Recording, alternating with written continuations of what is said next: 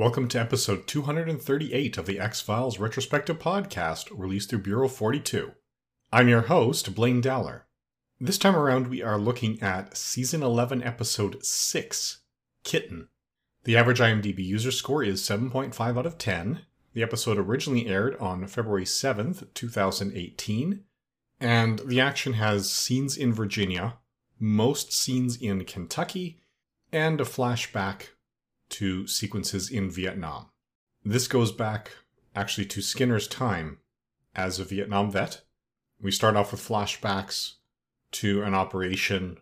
We don't know immediately that one of the characters is Skinner, but it was happening during the Vietnam War. They were told to protect a certain crate as though their mother were in it. And when the crate starts leaking after getting shot with machine gun fire, then the soldiers who were exposed to it experience incredibly heightened aggression.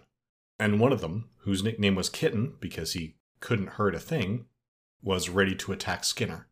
That's the end of the pre credits teaser. Following that teaser, Mulder and Scully are called into Kersh's office, who is asking them where Skinner is, and for once they actually don't know.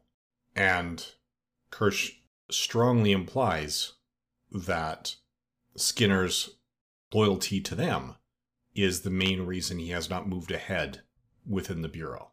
So Mulder and Scully start to follow up. They go to Skinner's apartment and they find an ear inside an envelope that brings them to Kentucky. Eventually, it wasn't easy to track it down. Everyone in Skinner's unit has had their files sealed by the military, so they haven't been able to access them. And Skinner soon ends up as the prime suspect in a murder. Mulder and Scully find out that no, as I suspected, he wouldn't be the killer, but there was a connection there. He was actually there because Kitten, as they called him, he was the killer or related to them. And they investigate meet Kitten's son, and as they're going through and continuing the investigation, they do end up clearing Skinner's name and show that it's Kitten's son who blames him for everything that happened to his father. And his father was the subject to continued experiments, not just in Vietnam with that exposure, but ever since then at a government driven institution.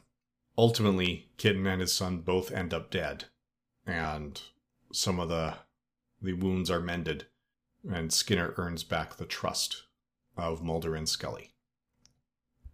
So this episode was directed by Carol Banker. This is her only X Files directing credit although she has worked in the script and continuity department from 1998 on. So she has been a part of the X Files right from the start. And not just the X Files. She's got 23 directing credits, but her IMDb best known fors are all for script and continuity work in Mallrats, The Prophecy, The X Files, and Dogma.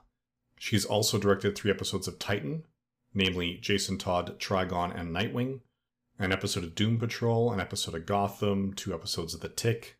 So I'm seeing a lot of the, the superhero work there. We have discussed her work before when she made her directorial debut directing The Captain Toby Show as part of The Lone Gunmen. Gabe Rotter is also known for work in Miscellaneous Crew as writer's assistants on a number of episodes of The X Files. He was actually a writer assistant on 12 episodes of The Lone Gunmen, 19 of The X Files, looks like all of season 9, and the second film, I Want to Believe. And he was a producer on the last two seasons of the series, provided additional voices for the X Files Resist or Serve game, wrote this episode as his only X Files script, was given thanks on The X Files Reopened, and played himself in Solve for X Constructing Season 11, 4345 The Makings of a Struggle, and Season X. So, as far as I can tell, his entire IMDb history is X Files related. Even 4345, although the name doesn't tip it off, is actually a reference to producing the first episode, My Struggle 1, of season 10, and 4345 is the runtime of an hour long network TV series.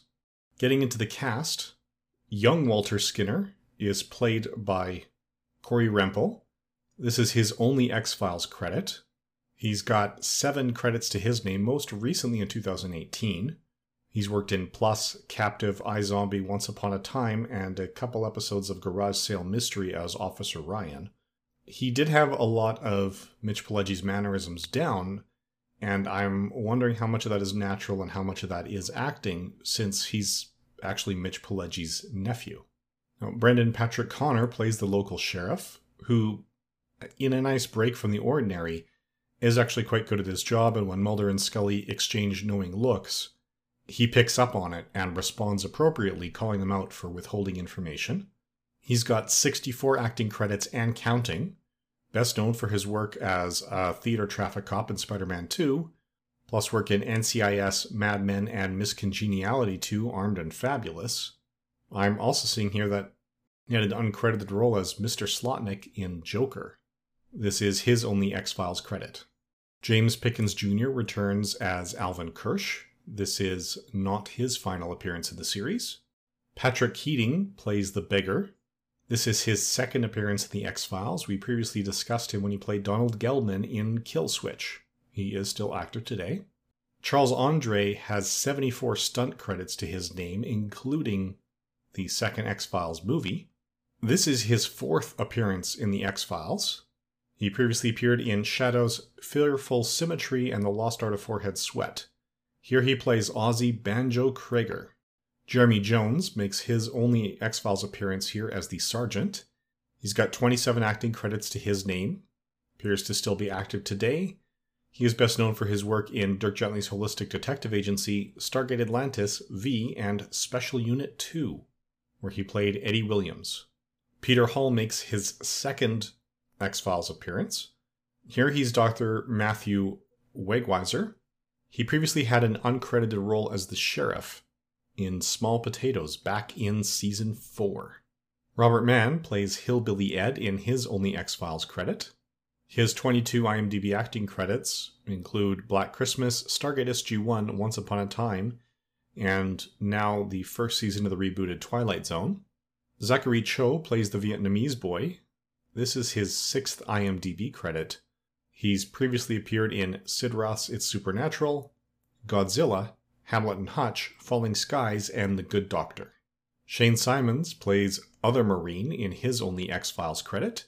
He's got 14 acting credits to his name.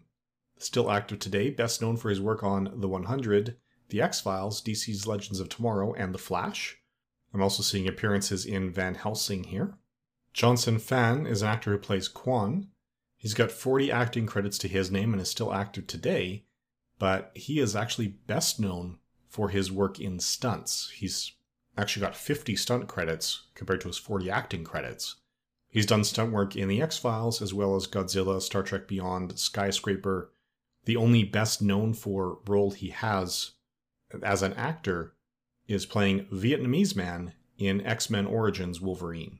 And of course, as the casting goes, the elephant in the room is Haley Joel Osment. So he plays both Kitten, or John James as a young man, and Davy James as an older man. He's got 93 acting credits to his name and is still active today, best known for The Sixth Sense, AI Artificial Intelligence, Pay It Forward, and Secondhand Lions. To a lot of people, he will always be Forrest Jr. in Forrest Gump as well. He also played Avery Brown in Murphy Brown. But I think it's really the Sixth Sense that put him on the map and showed that he actually is a very capable actor. So this is a nice episode. It's entertaining. It does definitely get the job done. And it is nice to actually delve into Skinner. In terms of the ongoing story arc, its primary purpose seems to be to bridge that gap between Skinner, Mulder, and Scully as we come into the second half of the season. So please remember to leave a voicemail saying what the X Files has meant to you. You can do that right through the podcatcher of your choice. And come back in two weeks' time when we discuss the next episode, the virtually unpronounceable RM9SBG93ZXJZ, which has mixed case, capitals, lowercase. Thank you for listening.